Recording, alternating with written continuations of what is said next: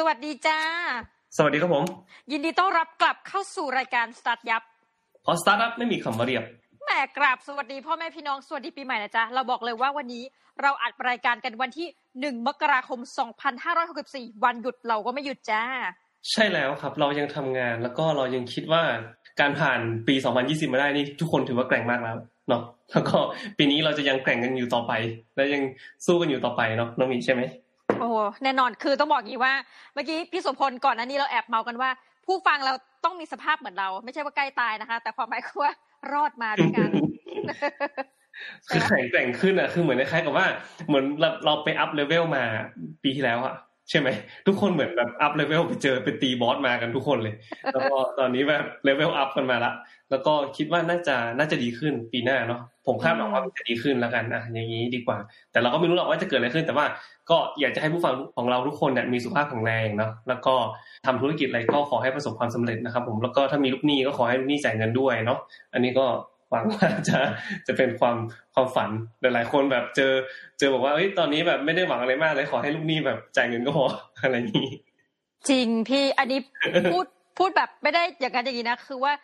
การที่เราไม่มีลูกหนี้เนี่ยเป็นลาภอันประเสริฐคือไม่มีหนี้เป็นลาภอันประเสริฐด้วยแต่ไม่มีลูกหนี้ก็เป็นลาภอันประเสริฐเหมือนกันคนเป็นเจ้าหนี้เนี่ยมันนอนไม่หลับอันนี้ทำไมพูดแบบเหมือนอินมากไม่รู้ผมเจอหลายเคสนะที่เป็นแบบเอ่อลูกหนี้ของเราของของบิซิเตอร์บิดเองอะแล้วก็แบบเราต้องไปนั่งตามอ่ะคือแบบอารมณ์อารมณ์เหมือนกับว่า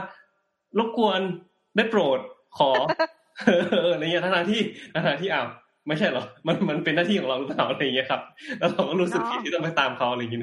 เออแต่มันก็แบบมันมันเป็นอย่างงี้จริงๆนะก็ใครเป็นเจ้าหนี้ก็หวังว่าเอ่อปีนี้ลูกหนี้จะจ่ายเงินให้ครบเนาะโอเคสาธุสาธุมาเข้าเรื่องกันเลยดีกว่าวันนี้นะครับที่จริงวันนี้เรายังจะไม่พูดถึงสตาร์ทอัพเท่าไหร่เพราะว่ามันมีรีเควสเข้ามาเกี่ยวกับเรื่องคำถามเกี่ยวกับว่าชีวิตและความเปลี่ยนแปลงที่เกิดขึ้นกับกับตัวเองในช่วงแบบช่วงวัยกลางคนอะไรอย่างนี้ครับหรือว่าที่เรารู้จักกันว่าเอ่อ midlife crisis เนาะเพราะฉะนั้นเอ่อวันนี้ครับอยากจะมาพูดประเด็นที่ว่ารับมือยังไงกับ midlife crisis เมื่อวิกฤตวัยกลางคนอาจจะทำให้เสียคนตอนแก่นี่คือแบบชื่อตอนนะก็เดี๋ยวเราจะมาคุยกันเลยว่าแบบเฮ้ยไอ้ midlife crisis เนี่ยมันคืออะไรกันแล้วก็เราจะรับมือกับมันยังไงดีอะไรประมาณนี้โอเคค่ะโอเคครับผมมาน้องหมีเจอหรือยังครับ midlife crisis อ่าอันนี้ขอแชร์เพราะว่าเพิ่งคุยกับรุ่นพี่คนหนึ่งคืออย่างนี้พี่โสพลความคาดหวังอะไรบางอย่างในชีวิตเราตอนคือหมายความว่าเราเข้ามหาลัยแล้วเรามีเต็มเปี่ยมมากเพื่อนทุกคนตอนนั้นมีความฝันนะคะ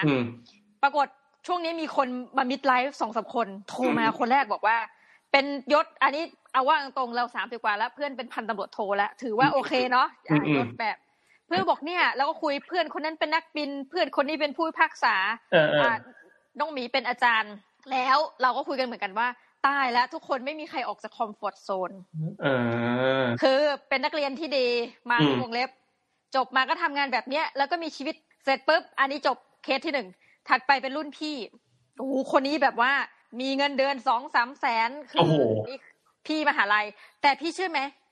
เรารู้สึกเหมือนกันเนี่ยน้องมีเงินเดือนไม่ถึงแสนเราเพราะเป็นครูเนาะแต่ว่าเรารู้สึกเหมือนกันว่าเฮ้ยทำไมชีวิตเรามาได้แค่นี้คือเรารู้สึกว่าชีวิตเราเรามาแค่นี้เราควรจะไปได้ดีกว่านี้แต่ว่าคนที่ถ้าให้เราไปพูดกับคนอื่นน่ะเขาอาจจะแบบเอ้ามันก็โอเคอยู่แล้วจะเอาอะไรเยอะแยะมีงานทำไม่ตกงานด้วยพี่คนนี้จะย้ายงานพอบริษัทปรับขนาดองค์กรแต่ไม่ไม่สนใจเลยว่าจะมีงานทำหรือไม่เพราะงาน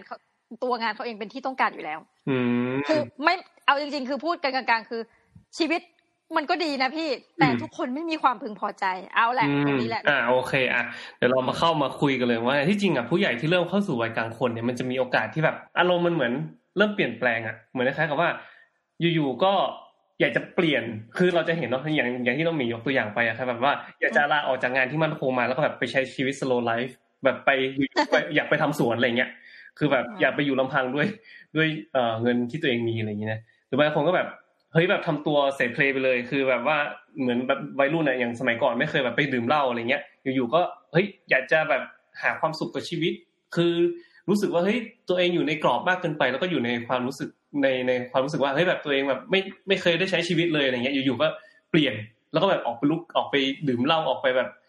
ใช้แบบไนท์ไลฟ์อะไรเงี้ยครับผมเอออันเนี้ย มันเป็นช่วงสามสิบห้าอันนี้นี่เขาบอกนะประมาณ สามสิบห้าถึงห้าสิบ ปีที่จะเป็น midlife crisis หรือว่าที่เรารู้จักกันในชื่อว่าวิกฤตวัยกลางคนนั่นเองก็คือแบบเป็นภาวะทางสุขภาพจิตของวัยกลางคนที่อายุสามสิบห้าถึงห้าสิบ ปีซึ่งเอ่อที่จริงอ่ะเขาบอกว่าส่วนใหญ่แล้วนะมันมันเป็นได้ทั้งเพศชายและเพศหญิงเนาะแต่ว่าส่วนใหญ่แล้วอ่ะมันจะมีเพศชายซะมากกว่าซึ่งซึ่งที่ที่เขาพูดไอ้ในเพศชายซะมากกว่าเนี่ยเพราะว่ามันเคยมีการศึกษาขึ้นมาว่าไอ้ตัวเพศชายเนี่ยมันแบบ expect กั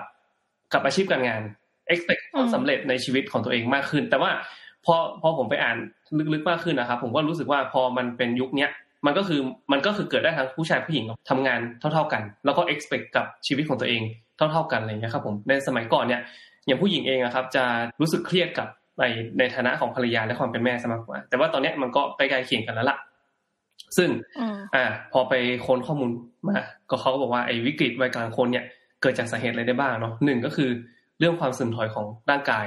เนี่ยเขาบอกว่าเมื่ออายุมากขึ้นเนี่ยเราก็จะเห็นว่าความเปลี่ยนแปลงของร่างกายชัดเจนยิ่งขึ้นเนาะครับเราก็แบบไม่ครับอ่อนแอลงป่วยบ่อยขึ้นอะไรเงี้ยครับสภาวะฮอร์โมนที่ที่แบบเริ่มปรับเปลี่ยนในร่างกายเนี่ยเออมันทำให้เรารู้สึกหงุดหงิดฉุนเฉียวอ่อนล้าแบบบางทีก็แบบตื่นมาแล้วก็เฮ้ยเหนื่อยแบบไม่ค่อยมีไม่ค่อยมีพลังที่จะลุกไปทำงานอะไรเงี้ยครับอันนี้คือนี่คือความเสื่อมของร่างกายนี่เป็นเป็นเรื่องของฟิสิกอลเนาะแล้วก็อันที่สองก็คือความกดดันทางสังคมอันนี้ครับได้ได้ดูอันนั้นปะได้ดู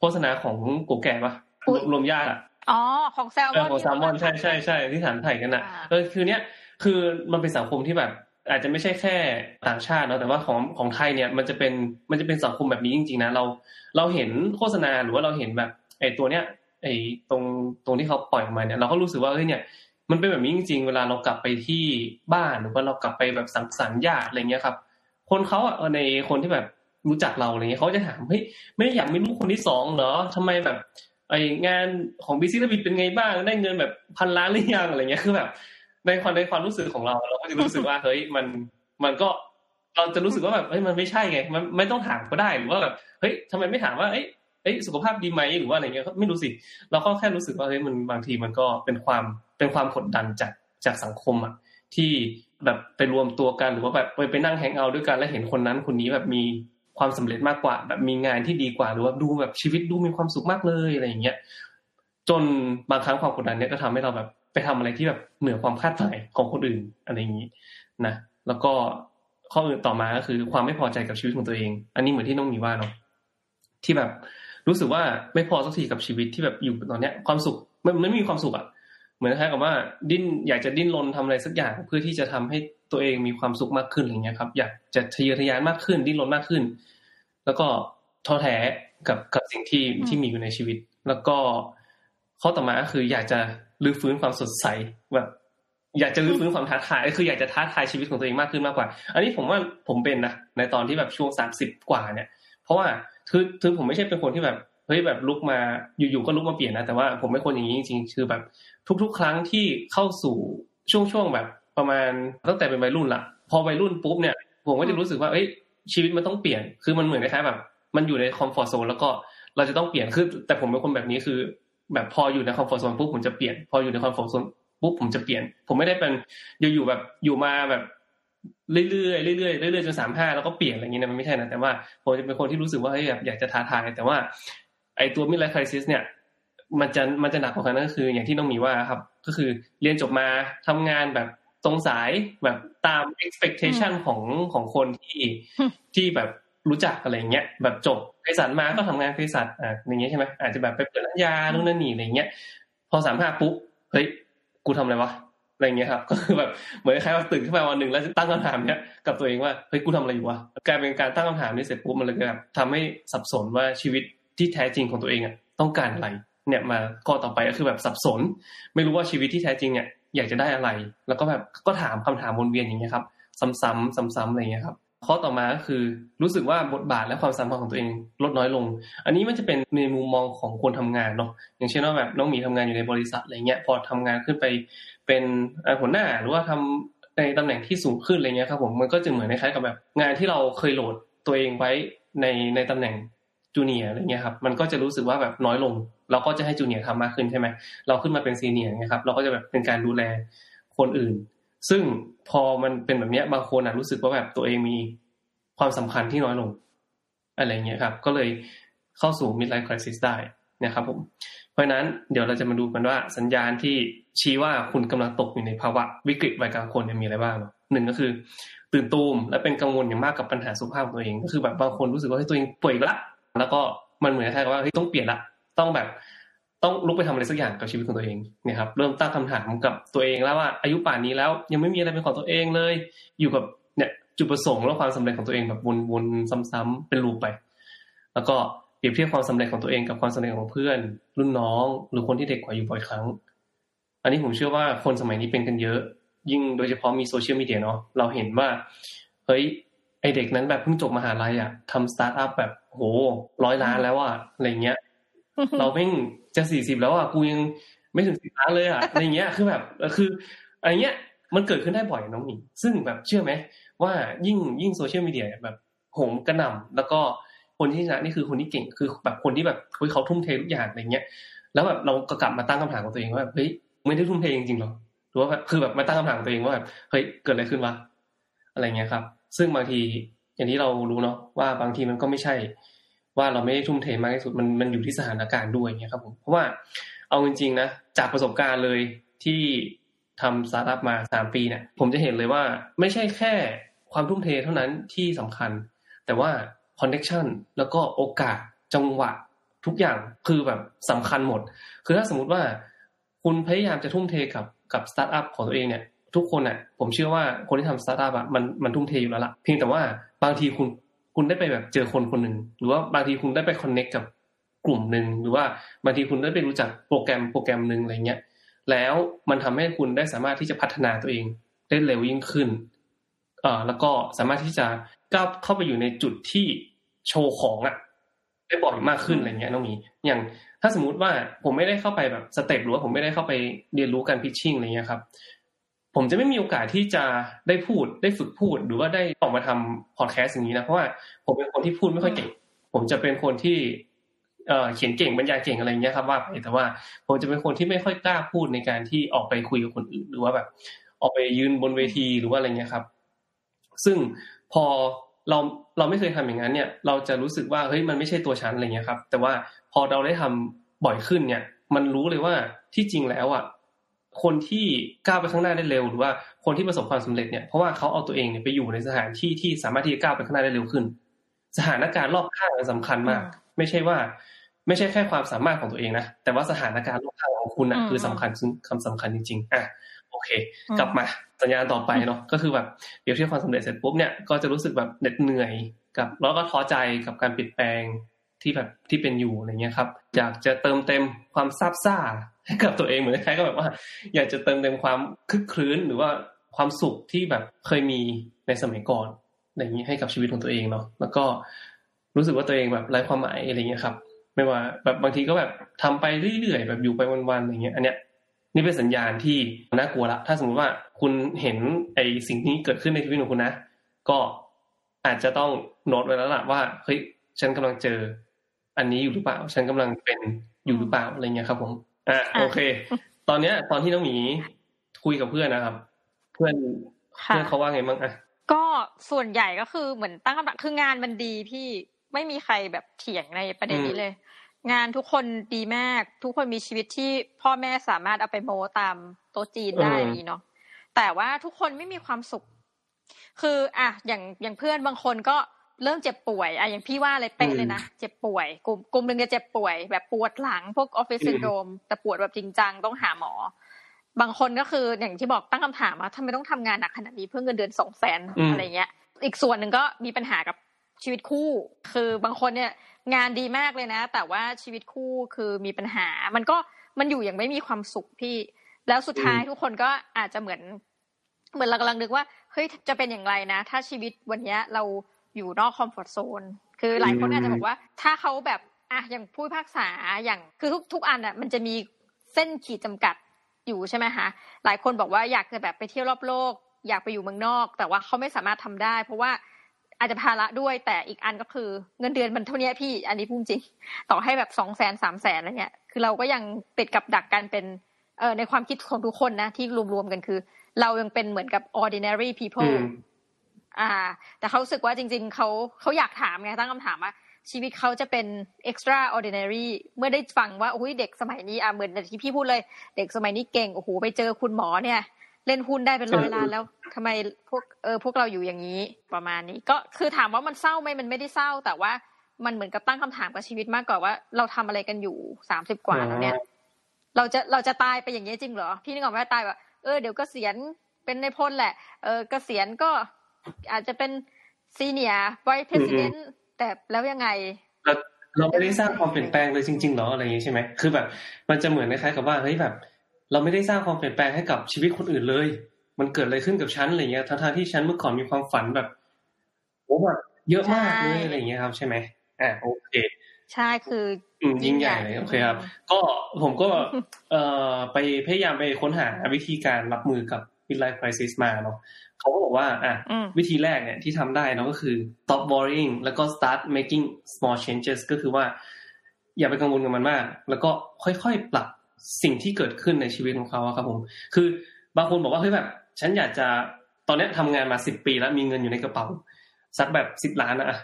เฮ้ยเดี๋ยวพรุ่งนี้ฉันจะไปซื้อ Porsche มาสักคันนึงเพื่อที่จะแบบเอาไปจีบสาวอะไรอย่างเงี้ยคือแบบมันเป็นมันเป็น life decision ที่บางทีก็เราคือคนที่เป็น midlife crisis เนี่ยมันทำได้จริงๆนะนุ่นคือแบบอยู่ๆลุกขึ้นมาแบบฉันพรุ่งนี้ฉันจะไปโกนหัวอะไรเงี้ยเอออะไรเงี้ยฉันจะไปโกนหัวเป็นสกินเฮดแล้วก็แบบไปเที่ยวกลางคืนอะไรเงี้ยไปสักอะไรเงี้ยครับสักเต็มตัวอะไรเงี้ยเออเนี่ยมันมันเป็นคล้ายๆกับคนที่อยู่ๆแบบเปลี่ยนแปลงแบบ sudden change เนาะเพราะฉะนั้นเนี่ยสิ่งที่เขาบอกก็คือว่าพยายามค่อยๆปรับทีละนิดก็คือเหมือนคล้ายๆกับแบบพยายามเอาความฝันที่คุณมีในช่วงวัยยี่สิบอะในช่วงวัยที่ยี่สิบกว่าอะไรเงี้ยก่อนที่ก่อนที่คุณจะเริ่มทำงานมีสามีมีภรรยามีลูกมีครอบครัวอะไรเงี้ยครับผมคือให้เอาความฝันเหล่านั้นนะที่คุณมีตอนวัยยี่สิบกว่าเนี่ยเอาลองมาปรับใช้กับชีวิตของตัวเองมากขึ้นก็เหมือนให้กันแบบว่าเฮ้ยจะหาเวลาไปกุ๊กกิ๊กกับแฟนนอกบ้านแบบคล้ายๆแบบไปดินเนอร์กันแบบนี้สักแบบอาทิตย์ละอาทิตย์ละครั้งได้ไหมหรือว่าหาเวลาที่แบบว่า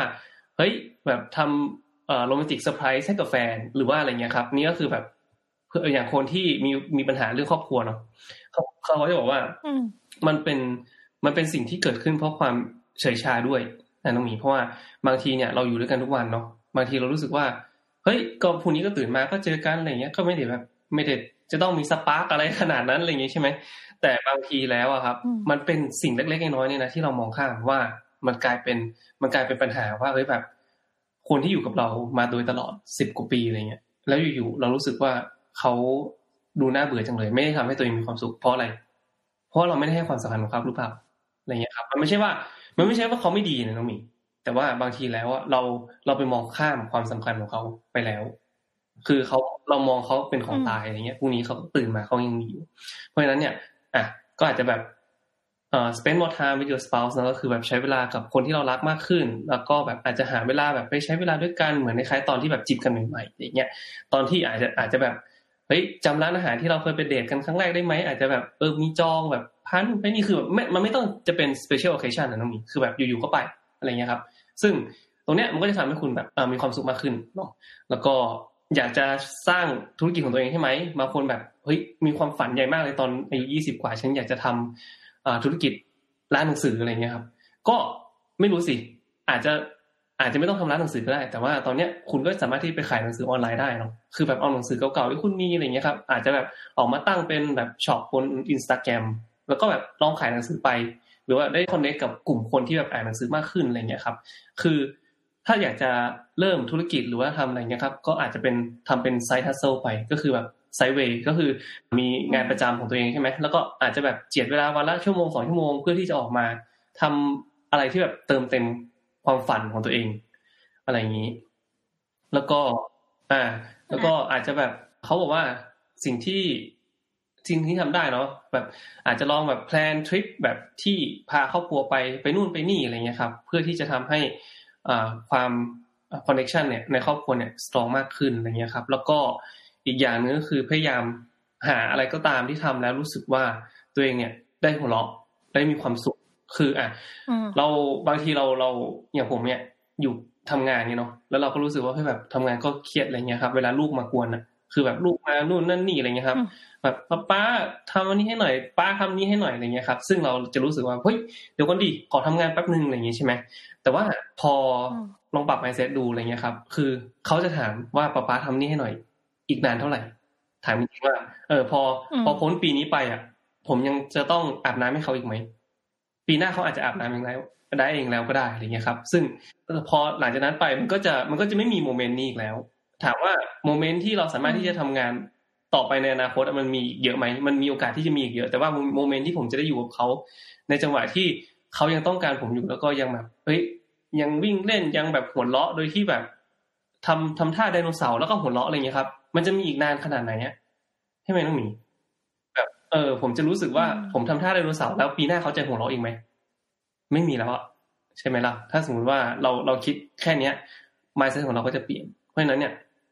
ก็คือพยายาม make small changes ในชีวิตที่จะทำให้คุณแบบมีความสุขมากขึ้นแล้วก็ feel fulfill ครับว่าชีวิตของตัวเองอ่ะที่จริงมันไม่ได้แย่นะเราแบบมัวแต่ไปมองชีวิตของคนอื่นแล้วก็ลืมมองชีวิตของตัวเองว่าตัวเองมีอะไรบ้างเนี่ยครับผมอ่ะอีกอย่างนึงข้อสุดท้ายก็คือพยายาม move on จาก disappointment เนาะคือแบบพยายามเอาความผิดหวังที่ตัวเองมีครับผมออกไปให้หมดแล้วก็พยายาม revise ความฝันของตัวเองคือความฝันของเราอ่ะมันไม่มีมันไม่มีความมันไม่ได้แบบเฮ้ยสลักไว้บนก้อนหินแล้วมึงแบบลบไม่ได้นะอย่าง planner อะไรอย่างเงี้ยครับเราเห็นว่าอย่างปีที่แล้วผมก็เขียนแพลนมาผมอยากจะให้อ่า start up เป็นหนึ่งในสิบของอ่า podcast ใช่ไหม มันก็ไม่เป็นใช่ไหมผมก็รู้สึกว่าเออไม่เป็นไรเดี๋ยวปีนี้กลัวใหม่คืออาจจะแบบคนละหมวดหมู่หรือว่าอะไรก็ตามแต่ว่าเราก็จะรู้สึกว่าเฮ้ยความฝันน่ะมันมันเปลี่ยนแปลงได้ dream อะไรอย่างเงี้ยครับมันสามารถที่จะเปลี่ยนแปลงได้เราไม่จะต้องไม่จำเป็นที่ต้องไปยึดติดกับมันว่าเฮ้ยแบบความฝันแบบกูยิ่งใหญ่อยากจะเป็นแอสโทรนอตอะไรเงี้ยมันบางทีอาจจะต้องแบบลองปรับเปลี่ยนความฝันของตัวเองดูว่าแบบทำอะไรแล้วเราจะมีความสุขกับกับสิ่งเหล่านั้นแล้วก็ลองทำดูโอเคนี่คือสิ่งที่ผมไปหาข้อมูลมาแล้วผมก็รู้สึกว่าเออเนี่ยมันตอบโจทย์กับตัวเองด้วยเพราะว่าตัวเองก็อยู่ในวัยนี้แล้วเหมือนกันแล้วก็จะรู้สึกว่าบางทีเราอาจจะเจอเราอาจจะเจออันนี้ปัญหาที่เกิดขึ้นเนาะวิกฤตวัยกลางคนเนี่ยซึ่งผมเชื่อว่าทุกคนน่ะจะต้องเจอถ้าสมมติว่าเรามีวิธีรับมือกับมันได้ดีขึ้นมันก็จะทำให้เราแบบใช้ชีวิตได้อย่างมีความสุขมากขึ้นไม่ต้องไปมองว่าเฮ้ยคนนั้นทำอย่างนี้แล้วแบบดีคนนั้นทำอย่างนี้แล้วดี The grass is always greener on the other side อันนี้คือเอออันนี้คือแบบผมผมคิดคิดมาตลอดแล้วผมก็รู้สึกว่าเออแบบตัวเองอ่ะมีมีมากมีมากแล้วแล้วก็รู้สึกว่าเอ้ยเราควรจะมีความสุขกับชีวิตของตัวเองมากกว่าก็คือเราไม่ได้ห้ามเพราะว่า midlife crisis เนี่ยมันมันเป็นความคิดเนาะมันเป็นจิตที่ที่คนคิดคิดไปแต่ว่าหมายถึงว่าวันนึงเราก็อาจจะมีโอกาสที่กลายเป็น midlife crisis จริงๆนะคะแล้วก็อย่างที่บอกว่าจุดพีคมันต่างกันแล้วบางคน สามสิบถึงสามสิบห้า เอ่อบางคนลากยาวช่วงสี่สิบกว่าเราก็จะเห็นเยอะเพราะว่าเพราะว่าตรงนี้เหมือนกับมันอาจจะจงแจ้งเลยว่างานที่เราทำโอ้โหแบบไม่ได้แน่นอนตำแหน่งท็อปๆหรืออะไรอย่างนี้แต่คิดอะไม่เป็นไรเพียงแต่ว่าในที่สุดเราต้องอันนี้ขอขออนุญาตว่าบอกว่าแนะนำว่าอยากให้กลับมาสู่โลกแห่งความเป็นจริงแล้วก็บอกว่าเราผู้กลางๆนะคะมีความสุขกับเรื่องเล็กๆน้อยๆและเนี่ยมันก็คือชีวิตเท่านั้นเองคือเนาะถ้าคิดอีกมุมนึงก็คือว่าเราเป็นเหมือนกับอะตอมเล็กๆในจักรวาลอันเนี้ยจะยิ่งใหญ่ขนาดไหนที่สุดแล้วเราก็จะหายไปเนาะในที่สุดถูกลืมเลือนไปแล้วโลกก็จะหมุนตามวัฏจักรถ้ารู้เช่นนี้นะคะว่าเราเป็นสิ่งประกอบเล็กๆมากไม่ต้องคิดอะไรใช้ชีวิตตามคันลองอย่างมีความสุขตามอัตภาพของคุณแล้วก็สุดท้ายเนาะจากไปโลกนี้ด้วยความที่ไม่รู้สึกติดค้างอะไรใดๆไม่ต้องรู้สึกมาเสียใจเกลียดแค้นเสียดายไม่ได้บอกว่าไม่ได้บอกว่าให้หยุดทะเยอทะยานแล้วก็ทำตามความฝันนะแต่ว่าผมแค่ผมกับน้องหมีคืออยากจะพูดก็คือว่าให้ลองมองชีวิตของตัวเองให้ดีแล้วก็ลองดูว่ามันมีอะไรบ้างที่เราแบบเฮ้ยเรามีเยอะจริงๆเราเรามีมากกว่าคนอื่นเยอะมากๆแล้วเราก็รู้สึกว่าเฮ้ยบางทีมันมันก็ควรจะแฮปปี้กับตรงนี้แล้วก็พยายามอันไหนที่แบบมันไม่แฮปปี้เนาะอันไหนที่มันไม่แฮปปี้ก็ลองปรับดูลองแบบเปลี่ยนเล็กๆน้อยๆค่อยๆเปลี่ยนทีละนิดไม่ต้องแบบ make major decision ว่าพรุ่งนี้ฉันจะแบบเดินทางรอบโลกแบบจะลาออกจากงานแล้วเดินทางรอบโลกมันคืออันนี้คือแบบ big decision ที่คือมันมันบางทีมันมันเอาคืนมันไม่ได้นะกลับมาแล้วอะไรเงี้ยครับอ่าเพราะฉะนั้นเนี่ยก็มันเออบางคนเปลี่ยนแล้วดีก็ก็ดีไปแต่ว่าบางคนเปลี่ยนแล้วแบบไอ้ฮะไอ้คือแบบ เออแบบเปลี่ยนไปเลยอะไรเงี้ยครับมันก็บางทีแบบเอาคืนมาไม่ได้อะไรมันก็รู้สึกเสียดายเนาะเพราะฉะนั้นเนี่ยเวลาจะทำอะไรก็ขอให้แบบค่อยๆปรับค่อยๆเปลี่ยนดูแล้วก็มองดูสิ่งที่ตัวเองมีด้วยครับผมก็เป็นกำลังใจให้กับทุกท่านในการเริ่มต้นปีใหม่นะคะสองพันห้าร้อยหกสิบสี่อย่างมีความสุขในทุกๆวันแล้วก็ขอแค่เราเป็นคนที่เปลี่ยนแปลงดีขึ้นจากเมื่อวานแค่นั้นเองนะคะก็พัฒนาไปทุกวันโดยที่เอ่อเพจเนี่ยเราไม่ต้องไปดูใครคือรู้ว่ามันยากนะแต่พยายามไม่ต้องดูใครก็ดูที่ตัวเองแล้ววันนึงเราอาจจะกลับหันไปมองโอ้โหสิบปีที่แล้ว